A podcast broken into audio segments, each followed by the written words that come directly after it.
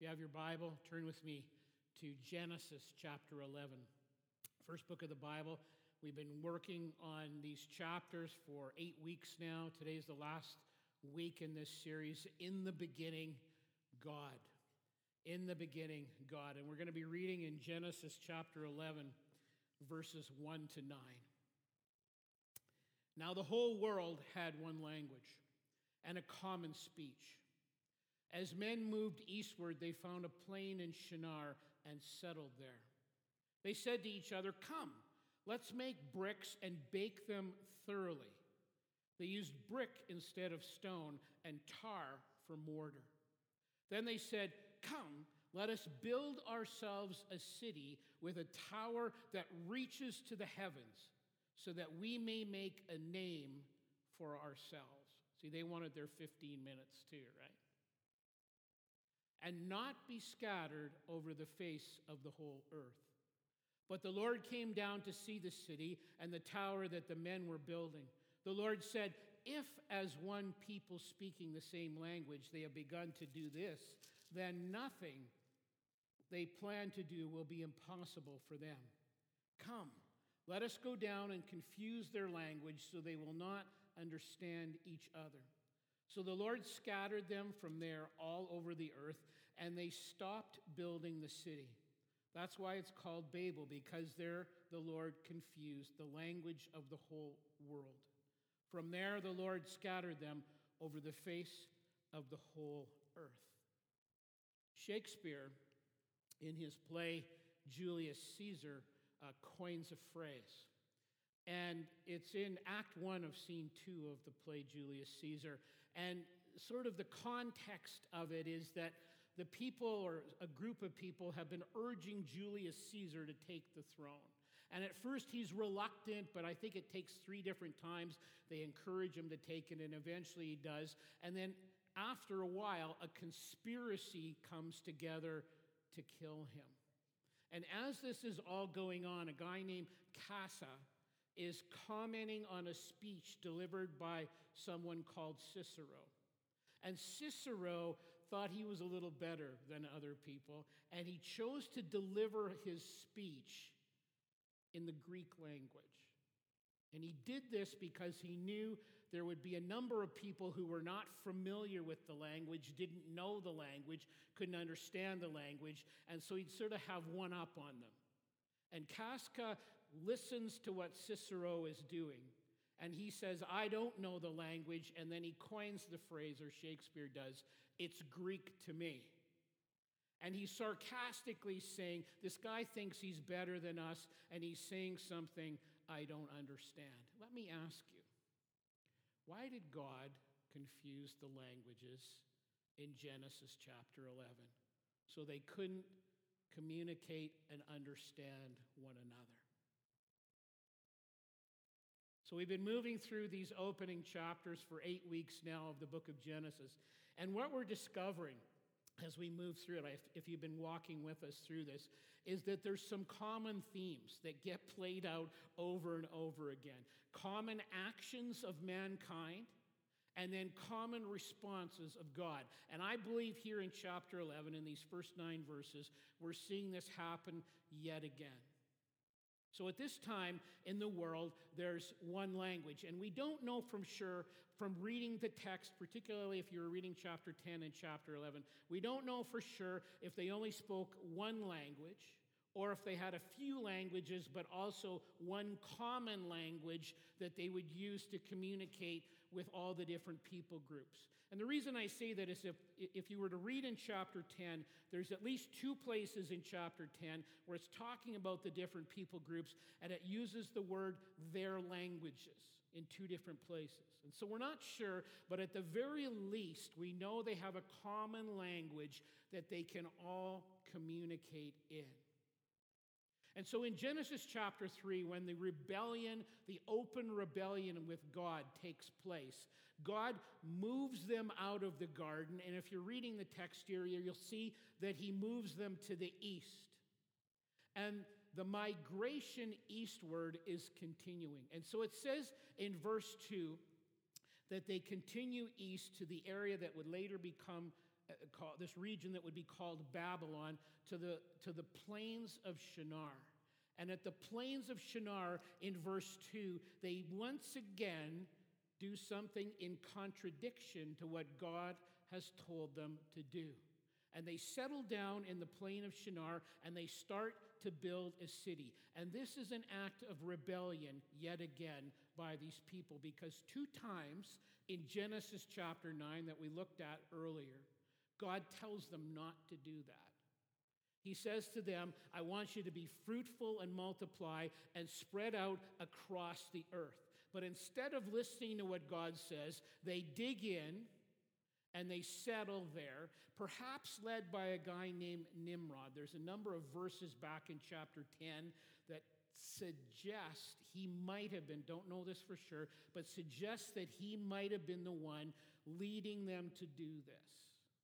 And so they migrate eastward to the region of Babylon and they pick this fertile plain of Shinar to set things up. So I want to talk to you for a few minutes this morning about technology, about technological innovation. Back then, when this took place in Genesis 11, and then technological innovation in our day. And some of the things that comes as a result of this. So somebody says, well, Scott, technology, like these are ancient times in Genesis chapter 11. What do you mean by technology? Let me explain. Let's read again verses 3 and 4. They said to each other, Come, let's make bricks and bake them thoroughly. They used brick instead of stone and tar for mortar. Then they said, Come, let us build ourselves a city with a tower that reaches to the heavens so that we may make a name for ourselves and not be scattered over the face of the whole earth.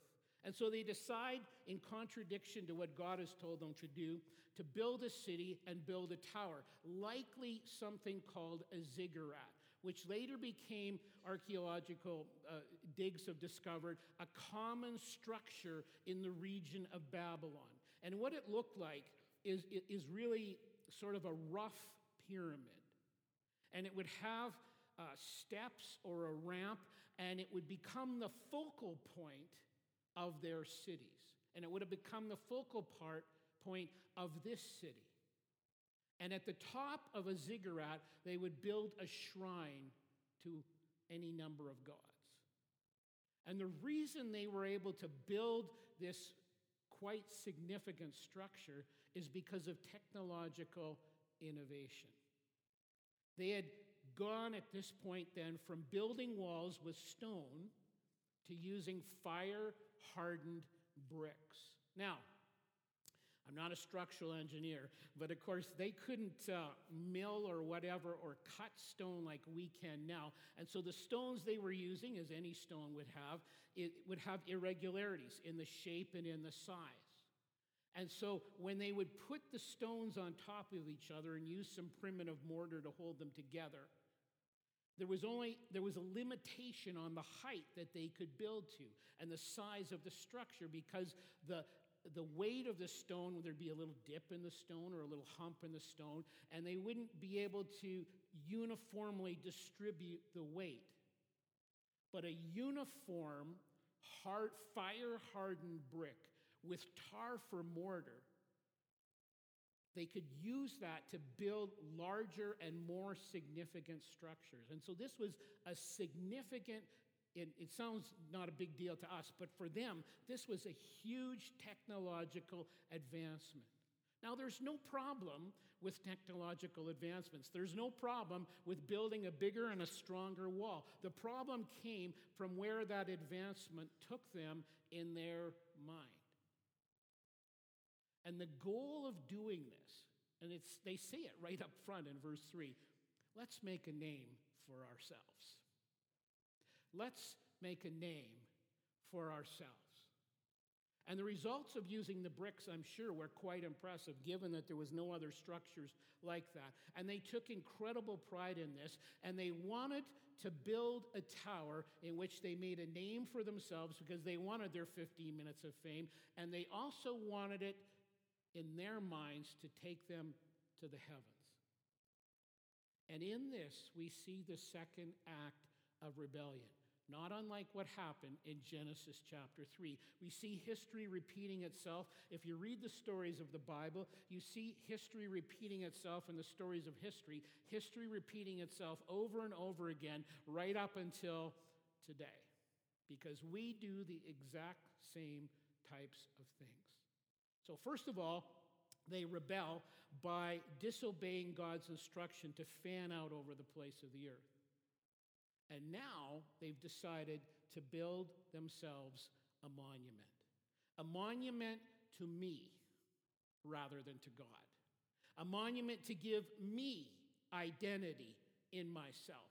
A monument to give me self worth based in myself. A monument that reaches to the heavens that is symbolic of God being replaced in my life.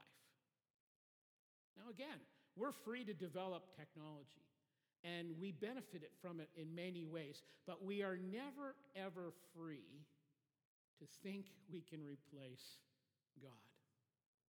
So let me ask you, like, a real serious question What towers or ziggurats are there in your life?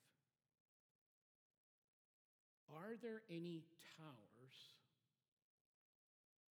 In your life. Now, I'm not going to name them for you because if there are any, you know what they are. Are there any towers in your life?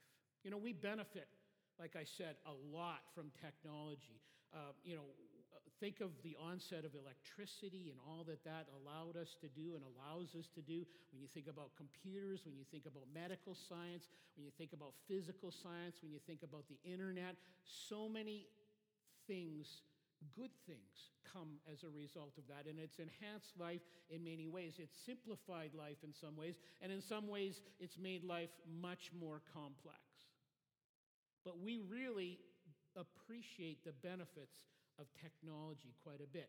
Having said that, technology has the capacity to fool us. It invites us to think we are great. It invites us to think that we're someone special. It lies to us and it whispers, You can save yourself. You can save yourself. And we are just gullible enough and foolish enough to think that because of my ability in technology, I don't need God. And many people labor under that illusion. And we find it very easy to be impressed with ourselves inappropriately.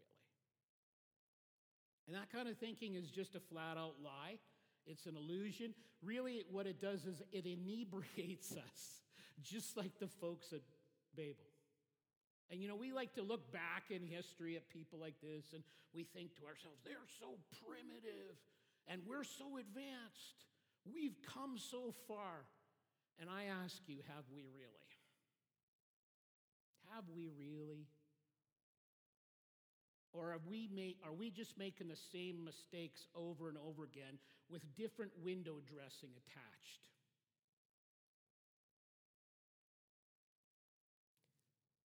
What towers have we built in our life? What ziggurat? See, pride is a deadly thing. It's the source of the first sin of rebellion in Genesis chapter 3. And now we're going to see it again. And of course, we see it in our own lives with great frequency. And we forget very quickly that we are contingent beings. We are fragile beings. We are vulnerable beings. And we think we will never face judgment or, or even the, the simple physical consequences of our actions and our choices. So, what does God do? Well, he does what he did in Genesis 3. He does what he does all the time. He acts in our best interests. You hear me say this a lot because it's just over and over again true. He did this in Genesis 3. He's going to do this again here in Genesis chapter 11. And we see this pattern. We rebel, and because he loves us, he admonishes us and disciplines us when he needs us, needs, needs to, and he acts in our best interest. We see this all through history. So let's read and see what he does in reaction to this. Verse 5 But the Lord came down to see the city and the tower that the men were building. The Lord said, If as one people speaking the same language they have begun to do this, then in, at least in their minds, nothing they plan to do will be impossible for them. Come, let us go down and confuse their language so they will not understand each other. It's Greek to me. So let me just ask you do you think God confused the languages just to mess with them? Or just to be kind of, I don't know, a little bit sadistic? Or do you think that, and, and we can be arrogant enough to think this, or do you think maybe he was threatened by their accomplishment? Or did he have a higher purpose in mind and their best interests in mind when he confused the languages? I'm going to suggest it's the latter. So let me just say that I think all through the book, you see demonstrations that God has a great sense of humor. And right here in verse 5, we see a demonstration, I think, of the sense of humor of God. Because it says in verse 5 that the Lord came down to see the city and the tower. Now, this is not. This is not ancient people with some primitive notion of God writing that, okay? because they know, and the scripture teaches, that God is omniscient, God is omnipresent, God sees everything, He knows everything, and He is present everywhere. So the humor in it is this our greatest, tallest, most prominent achievement, the thing that we see as reaching to heaven itself, is in fact so puny compared to God that he has to stoop down, he has to come way, way, way down even to catch a glimpse of it. And friends, that's meant to be funny. And it's also meant to make a point. And so God says, because I love these people so much, I'm going to do what needs to be done here. Because he knows that pride is our mortal enemy. He knows that pride is the gateway sin to all the other sins. Because when we succumb to pride, we start to think, I don't need God, which is exactly what's going on here. I don't need him, not going to listen to him, and I don't need him. In fact, and I think this is more and more and more common, we think we are God. Now, we'd probably not say that out loud, but that's what we're thinking, at least some of us. We are God, and we won't have to answer for our actions. And this is deeply embedded in the sin of pride. This is why Satan loves to use this one so much. Pride is only and exclusively solved in the actions of Christ. One of the reasons we were singing the songs we were singing before this message. Pride is only dealt with by Christ. And how does Christ die with, uh, deal, deal with this? He does it by exhibiting the exact opposite incredible humility. That's why it says in Philippians chapter 2 he lowered himself and took on human flesh. And he goes to the cross as the humble servant king with the image of the towel and the basin attached to deal with our pride, which leads to all of our sin. And we, in turn, are asked to humble ourselves, which is really hard for us to do. To admit our sin, to admit our need for Him, to admit that we are utterly helpless to deal with the things that we have chosen to do. To repent of it, to say, God, I ask you, based on what Jesus has done, to forgive me for my sin and to help me to turn from it, which is what repentance means. And then would you just apply copious amounts of grace, of Jesus' substitutionary work for me on the cross? Would you just apply that to my account, in a sense? And I receive him as Savior and Lord. And it's only in the cross, only in the cross, that our true self emerges. Apart from the cross, our self is just a shadow of what it should be. And so, because God loves them so much, he acts. And it says in verses 8 and 9 So the Lord scattered them from there all over the earth. And they stopped building the city. That is why it was called Babel, because there the Lord confused the language of the whole world, and from there the Lord scattered them over the face of the whole earth. So, just like in Eden, when they rebel the first time, he sends them packing. And he short circuits their arrogant, sort of self destructive nature that's on display here. And he does it for their own good. And really, what he's doing is he's pushing them to avoid this self destruction and inviting them to receive his grace instead. Doesn't force them, but he just makes it painfully obvious to them who's in charge and what they need. Do you think God would ever do something like Babel again? Think with me for a minute about this. Do you think he would ever do something like that again? Or could it be that maybe he already has? Think with me about how hard it is in an age of communication where we have unprecedented ability to communicate with one another through Twitter, through Instagram, through Facebook, through email, through cell phones, through so many other things that we could mention. There'd be a huge list of avenues through which you can communicate. And yet, how hard it is to actually communicate. I mean, to really communicate. Think about how many lonely people there are in our world, in a world where, you know, the, wor- the size of the world, we always say, has shrunk because of our communication ability. And yet, how many lonely people are there? How many people are there just desperately longing for community?